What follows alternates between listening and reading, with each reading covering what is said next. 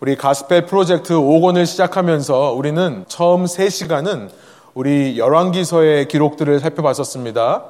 열왕기상 18장, 또 19장, 또 열왕기하 5장을 살펴보면서 하나님의 선지자 엘리야와 엘리사의 이야기를 살펴보았습니다. 그러다가 지난 두 주 동안에는 우리가 이사야서로 가서 어, 이사야 선지자가 받은 메시지를 담은 이 이사야서 6장과 53장을 살펴봤습니다. 이제 다시 오늘은 열왕기서로 돌아와서요.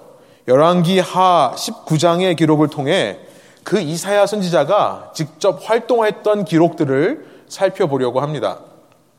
열왕기서는 역사서 이 historical book으로 분류가 되는데요. 이런 성경에 있는 역사들이 얼마나 정확한지 이 고고학이라고 하는 것이 있죠. archaeology. 이 고고학이 발전하면서 이 성경의 역사의 정확성이 계속 입증되고 있습니다. 19세기 중반에 정확히 말하면 1830년입니다. 19세기 중반에 고대 아시리아 제국, 오늘 성경에는 아수르라고 우리 개혁개정이 번역하고 있는데요. 이것이 아시리아라는 나라입니다. 어, 아시리아 제국의 수도가 니느웨인데요. 이 니느웨에서 1830년 19세기에 이 아시리아 왕의 연대기를 담은 기록이 발견이 됩니다. 산헤립이라고 하는 왕인데요. 세나체립이라고 하는 왕인데 이 산헤립이 주전 704년부터 681년까지 다스렸습니다. 이때 아시리아가 당시 세계 최강국이었습니다. 바로 열왕기 하 18장과 19장, 오늘 우리가 읽은 본문에도 19장 32절에 보니까 아수르 왕이라고 나오는 것이 바로 이 산헤립 왕입니다. 그 산헤립의 연대기, 크로니클이 발견이 되는데요. 이런 모양으로 발견이 됐습니다. 19세기 중반 1830년에 니느웨에서 발견된 산헤립 연대기입니다. 육각형의 기둥에 글씨가 써 있습니다. 같은 내용을 담은 비슷한 이 기둥이 세 개가 발견이 되는데요. 아마도 이 역사 기록을 확실히 증명하기 위해 세 개의 기록을 만들어 놨던 것이라고 이해를 하게 됩니다. 증인의 숫자가 2 혹은 3이거든요. 하나만 있어서는 증거로 설 수가 없으니까 이것이 정말 사실이다라고 하는 것을 증명하기 위해 세 개를 만들었고요. 지금 이 셋이 다 전해지고 있는데 하나는 영국에 있고 또 하나는 이스라엘에 있습니다. 그리고 세 번째가 바로 다음 슬라이드 보여주시면 미국 시카고 대학에 이렇게 전시되어 있습니다. 이 육면체에는 사내립 왕의 여덟 번에 걸친 전쟁의 기록이 기록되어 있는데요. 거기에도 오늘 우리가 읽은 열왕기하 19장에 나와 있는 18장 19장의 배경이 되는 이 사건이 기록되어 있습니다. 남유다 히스기야 왕 헤세카야 이 히스기야 왕이 다스리던 시기에 사내립이 군대를 이끌고 예루살렘을 포위했던 그 기록이 똑같이 들어 있습니다. 그러면서 이런 문구가 있어요. 산헤립 왕이 예루살렘을 포위하여 그를 히스기야 왕을 마치 새장 안에 새처럼 가두었었다라고 하는 기록이 거기 나옵니다. 그런데 희한하게도요, 그 결과에 대해서는 기록되어 있지 않습니다. 신기하죠? 다른 모든 전쟁에 대해서는 그 결과를 얘기를 하고 있는데요. 유독 이 사건에 대해서는 그 다음에 그렇게 예루살렘을 포위하고 공격했는데 그 결과 그들을 멸망시켰다든지 혹은 그들을 포로로 잡아왔다든지 하는 기록이 없습니다. 우리는 그 이유를 성경에서 찾습니다. 우리가 오늘 읽은 열왕기하 19장의 내용이 바로 그 내용인데요. 성경에도요. 똑같은 사건이 세 번 기록되어 있다는 것을 아십니까? 열왕기하 18장과 19장 그리고 이사야서 36장 37장 이사야서 36장, 37장은 이 열왕기하 18장, 19장을 그대로 갖다가 넣어놓은 것입니다. 똑같습니다. 그리고 똑같은 기록이 한 번 더 나오는 것이 역대하 32장이에요. 성경에도 똑같은 기록을 세 번 나온다는 것은 아마 성경에서도 이 일이 분명한 역사적인 사실이라는 것을 증명하는 것처럼 보입니다. 왜 그런데 이 사내립 연대기에는 빠져 있는가? 왜냐하면 성경을 읽어보니까 그렇게 사내립이 대군을 이끌고 예루살렘 성을 포위했지만 그 성을 함락시키지는 못했기 때문이었다는 것을 우리는 알게 돼요. 아니, 오히려 그 예루살렘 성을 공격하려던 사람들이 그 큰 대군이 오히려 큰 피해를 입고 돌아가게 되었기 때문이라는 것을 알게 됩니다. 여러분 성경의 기록이 얼마나 정확한지요. 저는 이걸 생각해 보면서 이런 생각이 들었어요. 사람이 기록한 연대기는 다 똑같다. 사람들이 기록한 연대기는요. 그 왕이 잘한 것만 기록하는 법입니다. 이 왕의 명성에 해가 되는 것은 어느 나라, 어느 민족이건 연대기에 포함시키지 않습니다. 늘 미화해요. 사람이 쓴 연대기는 다 똑같습니다. 그런데 그에 비해서 성경에 나와 있는 이 연대기, 우리가 읽은 이 열왕기 상하의 내용, 또 이사야서 역대기에 나와 있는 이 내용들은 그냥 인간 저자가 기록한 것이 아니죠. 하나님께서 성령으로 그 사람을 통해 기록한 기록이기 때문에요. 왕의 실수, 왕들의 반역을 그대로 묘사하고 있습니다. 이 책들에는 이방 왕들의 잘못만이 아니라 이스라엘, 북이스라엘, 남유다의 잘못도 그대로 들어있는 거죠. 여러분, 어느 것이 더 정확한 역사 기록이라고 할 수 있을까요? 저는 말씀을 시작하면서 꼭 이 사실을 짚고 넘어가고 싶습니다. 성경의 이야기들이 역사적인 사실인가에 대해 의심을 품는 그 마음을 못 받고 지나가고 싶습니다. 17세기와 18세기, 그러니까 1600년대, 1700년대에 유럽은 디 인라이트먼트라고 하는 이 계몽주의로 큰 바람이 붑니다. 그 속에서 우리 이성으로 이성을 깨워서 사람들이 사고할 수 있는 능력을 키워주자라고 하는 이 계몽주의. 그런데 이 이성의 시선으로 성경을 바라보며 17세기와 18세기에 이런 성경의 기록들이 과연 사실이었는가를 의문하는 사람들이 많아졌었습니다. 특별히 이 본문의 말씀, 히스기야 왕이 이끄는 남유다가 그 힘없던 작은 나라가 당시 최강국이었던 아시리아, 이 아시리아의 산헤립 왕으로부터 기적적으로 구원과 승리를 얻게 되었다라고 하는 이 열왕기하 18장 19장의 기록이야말로 그 계몽주의의 시선으로 볼 때 정말 믿기 힘든 기록이었었습니다. 그런데 좀 더 시간이 지나서 고고학이 발달되면서 아르케알로지가 발달되면서 말씀드린 대로 19세기 중반에 이 산헤립의 육면 기둥들이 발견되었을 때 그 누구도 이 성경의 기록에 대해서 의심을 가질 수 없었습니다. 생각해 보면 놀랍게도요. 수천 년 전의 기록인데요. 고고학이 발달되면서 유물들이 하나씩 나올 때마다 오히려 성경의 기록을 거짓으로 만드는 기록들은 없습니다. 놀랍지 않습니까? 정말 진실을 얘기하니까 그런 얘기 하잖아요. 진실은 시간이 지나면 알게 된다. 정말 진실을 기록해 놨기 때문에 고고하게 발달하면 발달할수록 오히려 더 그것이 참인 것이 증명이 되는 거예요. 여러분, 거짓말을 써놨다면 고고하게 발달을 기독교인들이 환영할 리 없습니다. 그런데 역사를 보면 오히려 기독교인들이 두 팔 벌려 환영을 하고요. 수많은 기독교인들이 고고학에 뛰어들어서 고고학을 발달시켜 왔습니다. 저는 슬라이드를 보여주시면 우리의 이 합리적인 의심, reasonable doubt이라고 하는 것은 끝이 없다는 생각을 합니다.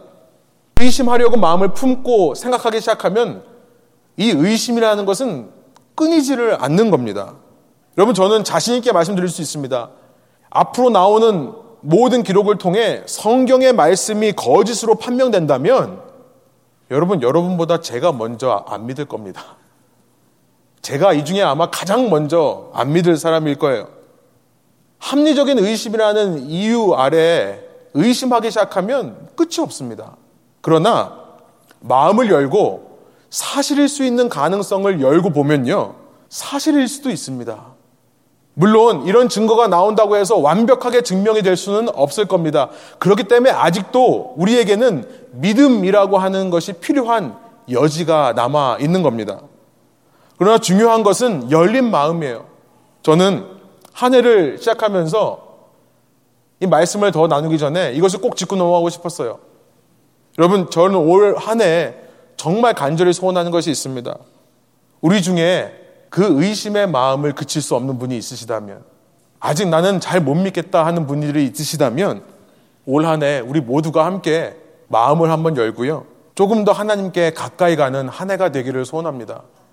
우리에게 맡겨주신 우리 가족들, 우리 배우자들, 우리 자녀들, 올 한 해 나의 삶을 통해 그런 의심들을 조금씩 내려놓게 되고 부서졌던 마음, 부정했던 마음들이 조금씩 열려서 진실일 수도 있다는 가능성, 그리고 그것이 참 진리가 될 때 얻어지는 참된 자유함과 능력을 회복하게 되는 올 한 해 되기를 소원합니다. 아멘. 예, 본문으로 돌아와서요. 이 본문의 배경을 좀 생각해 보기를 원합니다. 도대체 무슨 얘기를 하는 건가? 열왕기하 18장에 보면 13절에 이야기의 시작이 이렇게 시작합니다. 열왕기하 18장 13절 제가 세 번역으로 읽겠습니다. 히스기야 왕 제14년에 이 세 번역은 아수르가 아니라 이제 아시리아로 번역합니다. 아시리아 산헤립 왕이 올라와서 요새화된 성벽을 쌓은 유다의 모든 성읍을 공격하여 점령하였다. 이렇게 이야기가 시작됩니다. 히스기야 왕 14년이라고 하는 것은 주전 701년입니다. 히스기야 왕 14년에 이 일이 시작됐다는 겁니다. 히스기야 왕 14년이라면 701년이라면 아시리아가 남유다의 형제 국가인 북이스라엘을 완전히 초토화시키고 멸망시킨 지 채 20년이 안 된 시점이에요.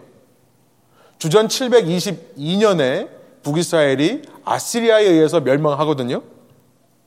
그런데 그 북이스라엘을 집어삼킨 아시리아는요, 북이스라엘로 만족하지를 않고 남아있는 아주 작은 나라, 남유다까지도 집어삼키려 하는 겁니다. 저는 이 모습에서 세상의 단면을 봅니다. 세상을 대표하는 모습. 한 가지를 보면 모든 것을 알 수 있는 세상의 모습. 그것은 끊임없는 욕심입니다. 그 큰 강대국이, 여러분, 당시 아시리아는요, 바벨론을 정복했습니다. 지배했어요. 그 당시 아시리아는 이집트도 정복했었습니다. 이 거대한 나라가 이 작은 나라 하나를 삼키지 못해 욕심을 부리는 모습. 어쩌면 오늘 우리가 몸담고 살아가는 이 세상의 모습도 그런 모습이 아닙니까? 히스기야는 이런 아시리아의 정복에 대한 소식을 듣고 어떤 반응을 보이냐면 나라 안에 있는 모든 음과 금을 아시리아 왕에게 산헤립에게 조공으로 바칩니다. 그 은과 금 어디까지 바치냐면 히스기야는 하나님의 성전에 붙어 있던 금이 조금 빈약해 보였는지 혹은 떨어졌었는지 자기가 다스리면서 그 성전에다가 새로 금을 입혔었습니다. 그런데 자기가 자기 손으로 입힌 그 금까지도 떼어내서 아시리아의 사네립에게 바쳤다는 기록이 열왕기하 18장에 나옵니다. 그런데도 그렇게 했는데도 17절이 이렇게 얘기합니다. 17절 열왕기하 18장 17절 그런데도 아시리아 왕 사네립입니다. 아시리아 왕은 다르단과 랍사리스와 랍사게에게 많은 병력을 주어서 라기스에서부터 예루살렘으로 올려보내어 히스기야 왕을 치게 하였다. 그들은 예루살렘으로 올라가서 윗 저수지의 수로 곁에 있는 빨래터로 가는 큰 길가에 포진하였다. 얼마나 정확하게 역사를 기록하고 있습니까? 산해립 연대기에도 기록되어 있는 그 내용을 똑같이 묘사를 하고 있습니다. 그런데도 그렇게 조공을 바치는데도 산해립은 욕심을 부리는 겁니다. 하나님이 마음에 없이 살아가는 사람을 대표하는 것이 아마 산해립일 겁니다. 하나님이 마음에 없는 사람의 삶은 욕심이 그 사람의 하나님이 됩니다. 그래서 골로새서 3장 5절에 보면 우리 안에 있는 이 탐심, 이 욕심이야말로 곧 우상숭배다라고 말씀을 하죠. 인간의 욕심이 지배하는 세상을 단적으로 보여줍니다. 인간의 욕심이 지배하는 세상은 정말로 만족이 없는 것입니다. 의심과 마찬가지로 욕심도 끝이 없는 겁니다. 이렇게 예루살렘을 포위하고 있는데요. 이 포위된 상황 자체가 큰 문제입니다. 굳이 아시리아가 군대를 가지고 성벽을 무너뜨리거나 성을 치지 않아도 히스기야 왕이 성 안에 있는 히스기야가 백기를 들고 항복할 수밖에 없는 상황이에요. 왜냐하면 그 예루살렘을 둘렀다는 자체만으로 이 예루살렘 안에 먹고 마실 것이 이제 곧 떨어질 것이 분명합니다. 먹고 마실 것이 없는 상황 속에서 백성들은 난리가 날 것이고요. 그러면 왕이 스스로 나올 수밖에 없는 상황입니다. 이런 상황, 도관에 든 쥐와 같은 유대인들을 보며 아시리아의 장군 중의 하나인 랍사게, 랍쉐케라고 하는데요. 이 랍사게라고 하는 장군이 유대인의 말을 할 줄 아는 모양이었습니다. 유대인의 말로 자신있게 성 안에 있는 사람들을 조롱하기 시작합니다. 열왕기하 18장 19절부터 20절이에요. 랍사게가 그들에게 말하였다. 히스기야에게 전하여라. 위대한 왕이신 아시리아의 임금님께서 이렇게 말씀하신다. 내가 무엇을 믿고 이렇게 자신만만하냐? 전쟁을 할 전술도 없고 군사력도 없으면서 입으로만 전쟁을 할 수 있다고 생각하느냐? 내가 지금 누구를 믿고 나에게 반역하느냐? 유다의 지도자들에게 얘기하는 겁니다. 네가 무엇을 믿고 이렇게 자신만만하니?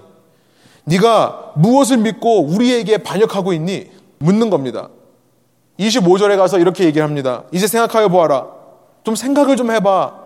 내가 이곳을 쳐서 멸망시키려고 오면서 어찌 너희가 섬기는 주님의 허락도 받지 않고 왔겠느냐. 대단한 말을 하죠. 이런 말입니다. 너희 하나님이 살아계신다면 나의 발걸음을 멈추지 않았겠느냐. 내가 여기까지 온 걸 보니까 너희 신이 나를 허락하는 모양이다. 너희 하나님이 나에게 이렇게 말씀하시는 것 같다. 그 땅을 치러 올라가서 그것을 멸망시키라고 나에게 친히 이르셨다. 무슨 말입니까? 너희가 믿는 그 하나님이 진짜로 계시다면 너희가 왜 이런 일을 당하겠느냐? 여러분, 그때나 지금이나 오늘날 세상이 믿는 우리에게 던지는 메시지가 이것 아닙니까? 정말 하루가 멀다 하고 날마다 우리에게 던집니다. 너희가 믿는 하나님이 정말 살아계신다면 왜 이런 일이 있느냐? 왜 그 악인의 발걸음을 멈추지를 않느냐? 그러면서 이 랍사게라는 인물은요, 저는 이렇게 표현하고 싶어요. 성경에 기록된 글 중에, 말 중에 가장 그래픽한, 여러분, 이 경고를 말씀드립니다. 다음에 우리가 읽을 내용은 정말 그래픽합니다. 너무 그래픽해서 하이라이트 할 필요도 없는 그런 얘기를 하는 것 같습니다. 27절이에요. 그러나 랍사게가 그에게 대답하였다.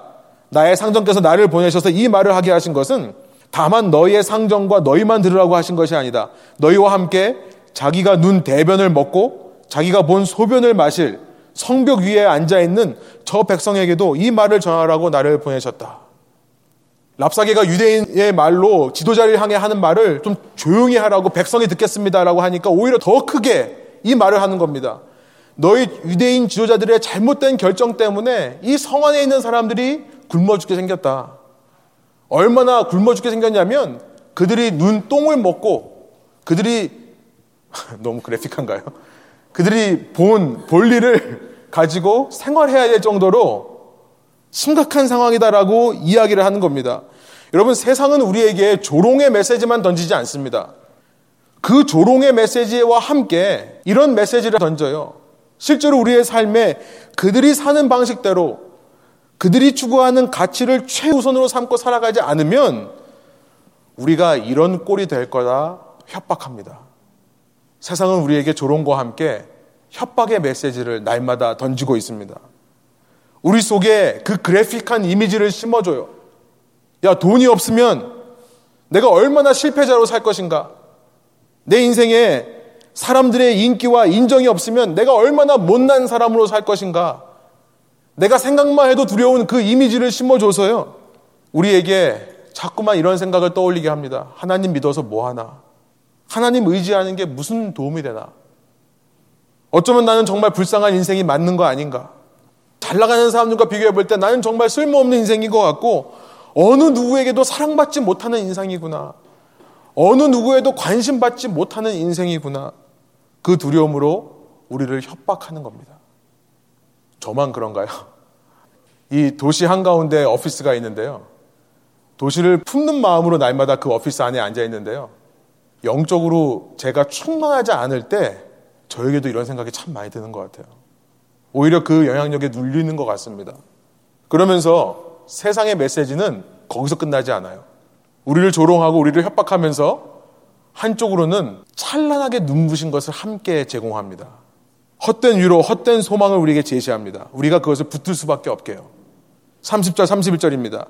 히스기야가 너희를 속여서 너희의 주가 우리를 구원할 것이며 이 도성을 아시리아의 왕의 손에 절대로 넘겨주지 않을 것이라고 말하면서 너희로 주님을 의지하게 하려 하여도 너희는 그 말을 믿지 말아라. 랍사게라는 장군이 유대인의 말로 유대인의 백성에게 외치는 겁니다. 너희 왕이 하는 말을 듣지 마라. 31절. 그러면서 이렇게 말해요.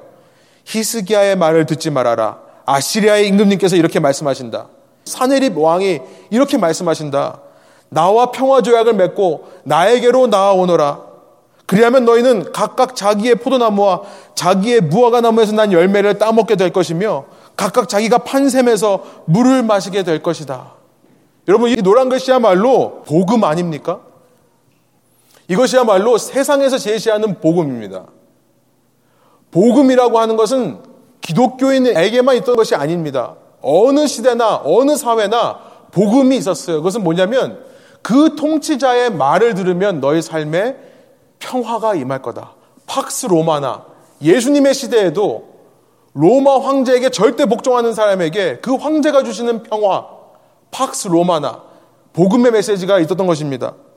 포도나무, 무화과 나무의 열매, 샘의 물을 평생 마실 수 있다.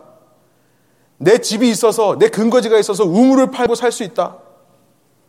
세상이 원하는 기준, 세상이 원하는 논리에 복종하기만 하면 돈 걱정 안 하고 살 수 있다. 평생 좋은 집에서 평생 먹을 것 걱정 안 하고 살면서 내 노후가 보장된다라고 쉴 새 없이 외치고 있는 세상에 유혹이 있는 것입니다. 여러분, 얼마나 그럴듯한 말입니까? 얼마나 그럴듯해서 이 시대 수많은 도시 사람들이 그 가치를 따라 살고 있지 않습니까? 그런데요, 이 말들이 너무나 괜찮아 보이고 그럴듯하지만 이 세상이 제시하는 복음 속에는요, 실은 하나님을 향한 정면 도전이 숨어 있습니다. 언제나 그렇습니다. 33절이에요. 이어서 랍사기가 이렇게 말합니다. 뭇 민족의 신들 가운데서 어느 신이 아시리아 왕의 손에서 자기 땅을 구원한 일이 있느냐? 야, 너 역사를 좀 돌아봐봐. 생각해봐봐. 불과 20년 전에 너희가 믿는 그 하나님을 믿던 너희 형제 북이스라엘 누가 멸망시킨 거냐? 바로 이 산헤립 왕의 큰 아버지였던 살만에서 샬만에서 18장 9절부터 10절에 나와 있습니다. 그 살만에셀이 북이스라엘의 수도였던 사마리아를 점령할 때 너희 하나님은 어디 있었느냐? 35절. 여러 민족의 신들 가운데서 그 어느 신이 내 손에서 자기 땅을 구원한 일이 있기에 주 너희 하나님이 내 손에서 예루살렘을 구원해 낸다는 말이냐. 랍사계가 사내리 왕의 메시지를 그대로 전하고 있는 것입니다. 여러분 이쯤 되면요. 의심이 싹틀 근거가 충분해집니다. 정말 합리적인 의심이 가능한 상황이 되어버려요. 그렇지. 하나님이 존재한다면 왜 우리 형제들이 그렇게 비참하게 죽었을까? 여러분, 예루살렘 성 안에 갇혀 있던 그 유대인들이 그 생각을 하지 않았겠습니까? 하나님이 수천 년 동안 우리 민족을 인도해 오셨는데 그들 중에 열 지파가 사라졌다면 정말 하나님이 계시긴 계신 걸까? 우리가 혹시 모세에게 속았던 것은 아닐까? 여러분 그 의심으로 생각하다 보면요 모든 것이 의심스러웠겠죠. 모든 것을 의심할 수 있습니다. 오늘날 우리는 어떻습니까? 하나님이 존재한다면 왜 우리의 인생에 이런 위협과 협박이 있을까? 왜 내 인생은 행복하지 않은 걸까? 연말에 보니까요, 정말 화려한 분위기 속에서 너무나 아름다워 보이는 꿈과 같은 삶을 살고 있는 사람들이 너무나 많습니다. 하나님 없이 오히려 더 행복하고 오히려 더 안정되고 더 즐거운 삶을 사는 것처럼 보이는데 하나님 믿는 내 인생은 왜 이 모양 이 꼴일까? 왜 고난 투성일까? 여러분 제가 깨달은 것이 있습니다. 의심이 시작되면요. 자기 자신이 초라해집니다. 남들은 다 잘 사는 것 같고 나만 이렇게 산다고 생각하기 시작하면요. 그 도시의 영향력에 눌려버립니다. 그러면 그때부터 잘못된 인생의 결정을 하기 시작해요. 사랑하는 여러분, 욕심이 의심을 만드는 겁니다. 끊임없는 욕심이 우리 안에 살아있는 세상을 향한, 눈에 보이는 것을 향한 끊임없는 욕심이 우리 속에 끊임없는 의심을 만들어내는 거예요. 욕심에 한 번 생각이면요. 욕심이 내 생각의 장애, 임페러먼트를 만듭니다. 내 안에 생각에 장애가 일어나면요. 내 속에 하나님의 생명력이 충만하지를 않습니다. 그러면 그 하나님의 충만해야 될 생명력이 자꾸만 보이는 세상에 있는 것들에 의해서 빼앗겨지고요. 보이는 것 때문에 줄어들다 보면 우리 안에 있는 죄악된 본성은 되살아나요. 그때야말로 인생의 정말 잘못된 판단과 선택을 하는 절체절명의 위기가 된다는 것입니다. 근데 이런 상황 속에서 히스기야 왕이 보이는 삶의 모습이 우리에게 큰 모범이 됩니다. 히스기야는 가장 먼저 18장 36절 읽지는 않겠습니다. 여러분 성경을 보십시오. 36절에 보면 히스기야는 백성에게 한마디도 대꾸하지 말라라고 얘기를 합니다. 이런 세상의 메시지와 유혹은 맞서 싸울 것이 아니라는 것을 말씀하는 겁니다. 왜냐하면 문제는 외부에 있는 것이 아니라 그 외부의 것들에 반응하는 내 속에 있기 때문에 그래요. 히스기야는 피하라고 말하는 겁니다. 눈을 감고 귀를 닫으라고 얘기를 하는 겁니다. 여러분 이 시대에 도시 속에 있으면서 도시가 주는 유혹, 도시가 주는 모든 문제들 도시 탓하지 말고 자꾸만 그것과 나를 비교하지 말고 내 속에 있는 문제를 생각하며 내가 피해야 하는 것입니다. 여러분 크리스천으로서 요즘은 정말 눈을 관리하지 않으면 정말 신앙생활하기 어렵다는 생각을 참 많이 합니다. 보이는 게 좋은 게 너무나 많은 세상이에요. 내 귀에 들리는 것이 무엇인가를 잘 점검하지 않으면 들리는 대로만 생각하게 되면 정말 무서운 세상입니다. 들리는 대로 생각하지 마시고요. 생각하고 들어야 되는 세상입니다. 가지 말 곳 아예 가지 말아야 됩니다. 만나지 말아야 할 것 아예 만날 기회를 주지 말아야 합니다. 여러분 1년 동안 한 해를 시작하며 저희 삶에 이 도시의 영향력 앞에서 어쩌면 우리에게 날마다 그렇게 조롱뿐만 아니라요 협박과 그러면서 강렬한 유혹을 제시하는 매 순간마다 우리에게 그것들을 던지는 이 세상 속에서 피할 것을 피하는 결단이 있는 한 해가 되기를 소원합니다. 그런데 히스기야는요 이제 19장에 와서 피하는 것보다 더 중요한 일을 우리에게 보여줘요. 단지 수동적으로 피하는 것이 아니라 그 상황 가운데서 적극적으로 하나님께 나아가는 모습을 보이는 겁니다.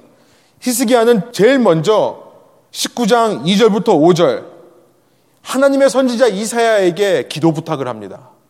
기도 부탁을 해요. 이런 상황에서 하나님의 뜻이 이루어질 수 있도록 기도해 주십시오. 그리고 나서 본인 스스로도 19장 15절부터 19절을 보시면 본인 스스로도 하나님 앞에 엎드려 자복하여 기도를 합니다. 그러면서 동시에 19장 20절부터 24절 하나님의 말씀을 구해요.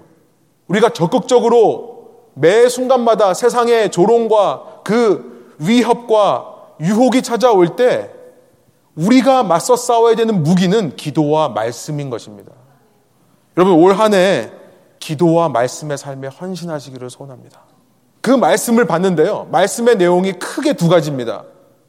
첫 번째 제일 먼저 하나님께서는 19장 21절부터 28절까지 그렇게 포도나무의 열매와 무화과나무의 열매와 샘에서 나는 물을 약속하는 아시리아를 향해 하나님은 경고의 말씀을 하십니다. 그렇게 당당하게 나에게 뭔가를 제공할 수 있다라고 하는 세상적인 세력에게 하나님은 이렇게 말씀하시는 겁니다. 21절부터 28절까지 너가 지금은 그렇게 헛된 것을 약속할 수 있겠지만 여러분 19장 25절에 보면요. 이런 표현이 있어요. 돌무더기. 내가 너희를 고쳐서 너희가 돌무더기가 된 후에도 너희가 그것을 약속할 수 있겠느냐? 아시리아를 향해 하나님께서 하시는 말씀입니다. 과연 너가 생각하는 너의 영광이 오래 갈 수 있겠느냐? 여러분 창조주이신 하나님께서 이렇게 말씀하시는데 아시리아의 사네립 왕이라고 한들 할 말이 있었겠습니까? 여러분 바벨론부터 이집트까지 다스리던 당시 세계 최강국 아시리아 영원히 흔들리지 않고 멸망하지 않을 것 같은 그 나라 지금 어디 있습니까? 지금요 땅 속에 파묻혀 있어요. 돌무더기가 되어 땅 속에 파묻혀 있습니다. 그나마 돌무더기라도 되어서 발견이 되면요 후대 사람들이 유물이라고 대우는 해줄 정도로 여러분 그 비참한 모습으로 끝날 수밖에 없는 것이 세상 왕국입니다. 그러나 하나님의 혈통, 이스라엘의 혈통은 지금 어디 있나요? 이 시대에도 그 혈통은 남아 있습니다. 예수님께서는 이 혈통이 나를 찬양하지 않으면 돌덩이가 나를 찬양할 거다. 누가복음 19장 40절에서 말씀하신 적이 있어요. 여러분 예수 그리스도 안에서 믿는 우리가 그 나라 백성이 된 줄로 믿습니다. 그리고 이 시대에 하나님의 백성이 수많은 위협과 고난에도 불구하고 날마다 계속해서 영향력을 키워가고 있는 세상인 것입니다. 첫 번째 21절부터 28절까지 그것을 경고하신 이후에 이제 우리가 읽은 본문이 시작되는 겁니다. 29절부터 34절. 이제 남유다 백성을 향해 하나님께서 약속을 주시는 두 번째 메시지를 이사야를 통해 전달해 주십니다. 29절 30절입니다. 또 내게 보일 징조가 이러하니 너희가 금년에는 스스로 자라나는 것을 먹고 내년에는 그것에서 나는 것을 먹되 제3년에는 심고 거두며 포도원을 심고 그 열매를 먹으리라. 유다 족속 중에서 피하고 남은 자는 다시 아래로 뿌리를 내리고 위로 열매를 맺을지라. 당시 우리의 눈으로 보기에는 그 땅은 황폐해졌습니다. 아무 열매가 없는 것처럼 보입니다. 그런데 하나님께서는 이 일을 통해 남은 자들을 세우실 것을 약속하세요. 이사야의 남은 자의 신학입니다. The Surviving Remnant라고 30절에서 말하고 있습니다. 여러분 마치 이 남은 자들이 땅에 뿌려진 씨앗과 같다고 29절에 말씀하세요. 씨앗을 뿌리면 당시에는 아무것도 없는 것처럼 보입니다. 그런데 1년이 지나고 2년이 지나고 3년째가 되면 포도원을 이루어 풍성한 열매를 맺을 수 있는 것입니다. 여기서 우리는 하나님께서 왜 이런 상황을 허락하셨는가 그 첫 번째 이유를 발견합니다. 그것은 불순종에 대한 심판이에요.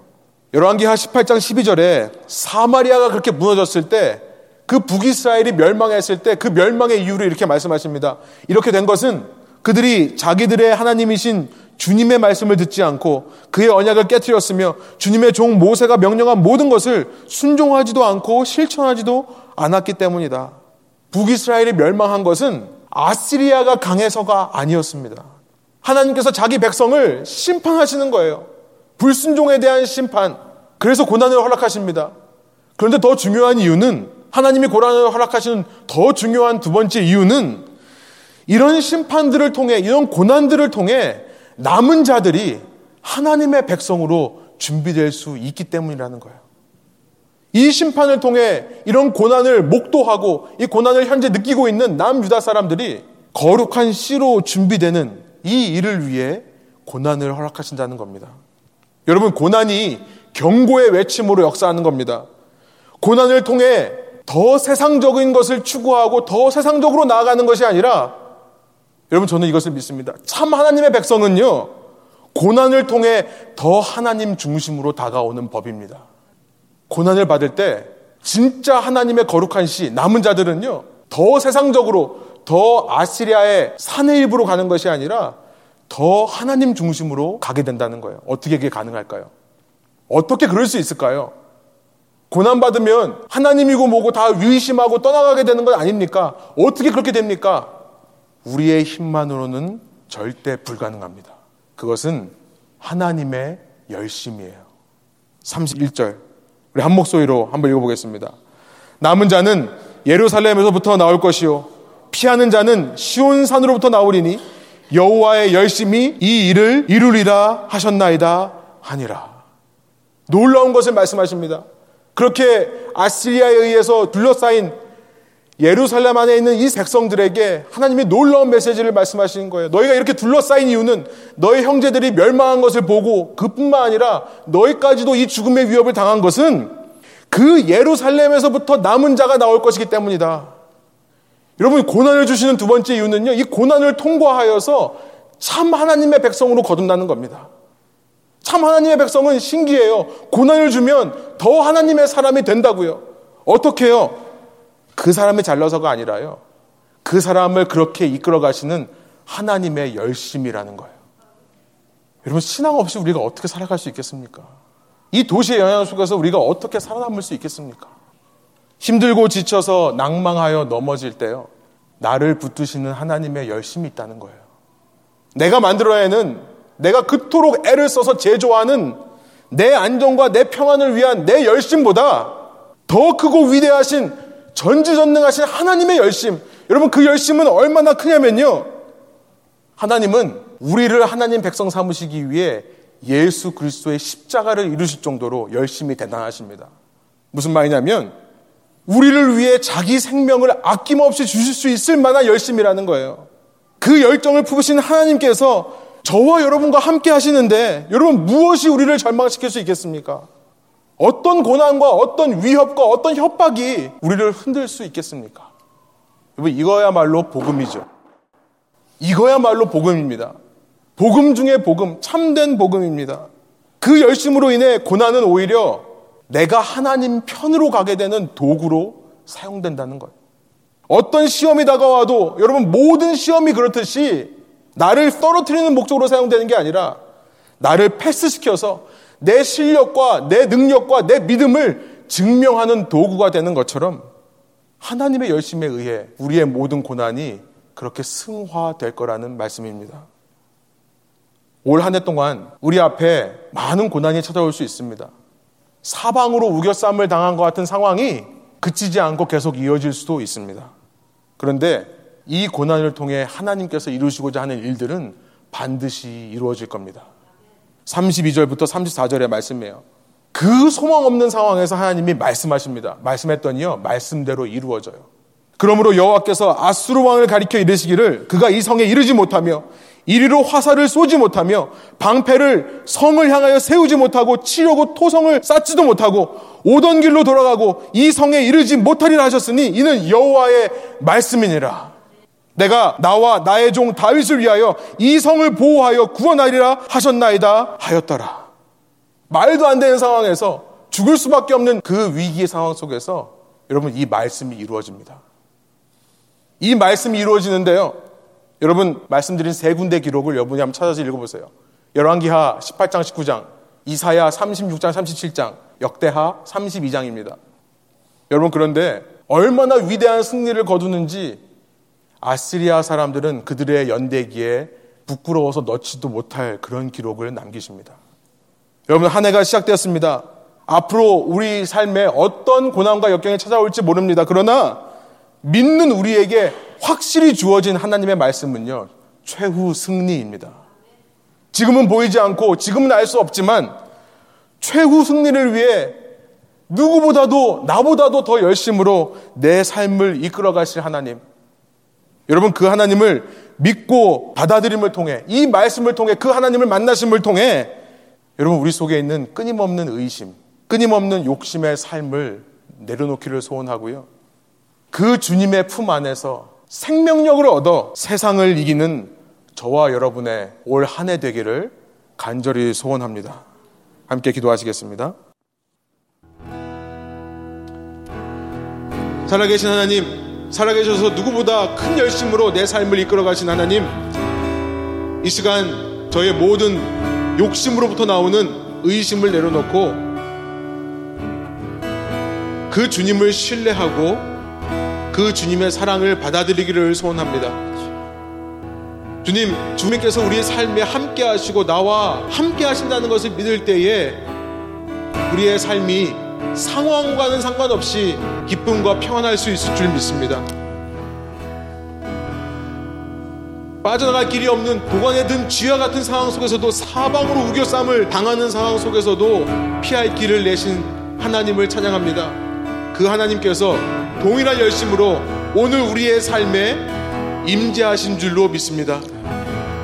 올 한 해 동안의 삶을 주님께 올려드리오니 주님의 영광을 위하여 오직 주님만이 주님 되신 것이 드러나기 위하여 사용하여 주옵소서. 감사와 찬양을 주께 올려드리며 예수 그리스도의 이름으로 기도합니다.